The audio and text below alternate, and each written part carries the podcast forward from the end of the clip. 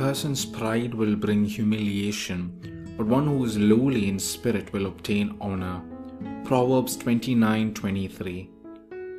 Once there lived an old woman in a village. All she had was a rooster and a fire pit. The people of the village awoke on hearing the rooster, and then they would go to her house to get some burning coals from the fire pit with which to light their own fires.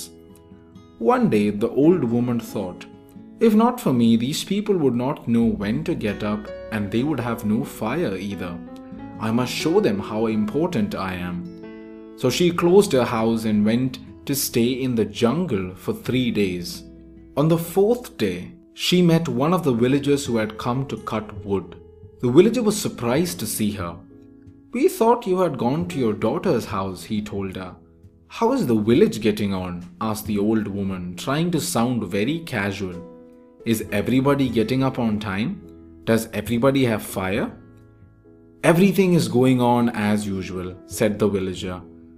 We don't really need your rooster to wake us up, and as for fire, Many of us already know how to make one on our own.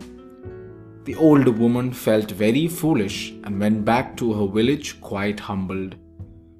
Each and every one of us are blessed and gifted with talents and creative abilities. We are all unique, and this uniqueness reflects in the way we exhibit our skills as well. And God gives us all so many opportunities to put our talents to use not just for our pleasure or satisfaction or even for making money, but rather to serve those around us, especially those in need. Now, this is not a very easy thing to do. We may hold on to our pride and we may be tempted to ask for special favors, money, fame, and a lot of other worldly things.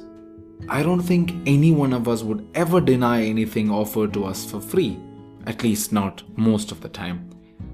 So then, why the hesitation when we are asked to offer our help in the form of using our talents and our gifts and whatever we may have when we may not get anything in return? Whatever we have while on earth is but a gift of God's love and mercy. And we are all called to freely give what we have freely received.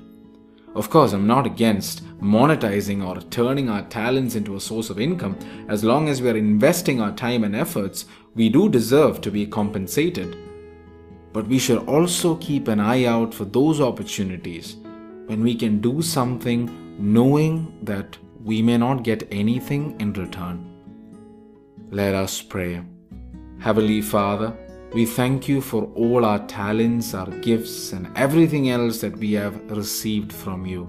Just as much as we have received these freely from you, so too grant us a spirit to share these freely with those around us. In Jesus' name we make this prayer. Amen. Jesus, Mary, Joseph, keep us safe this day and bless us. You are listening to the Catholic Baby Podcast God bless you.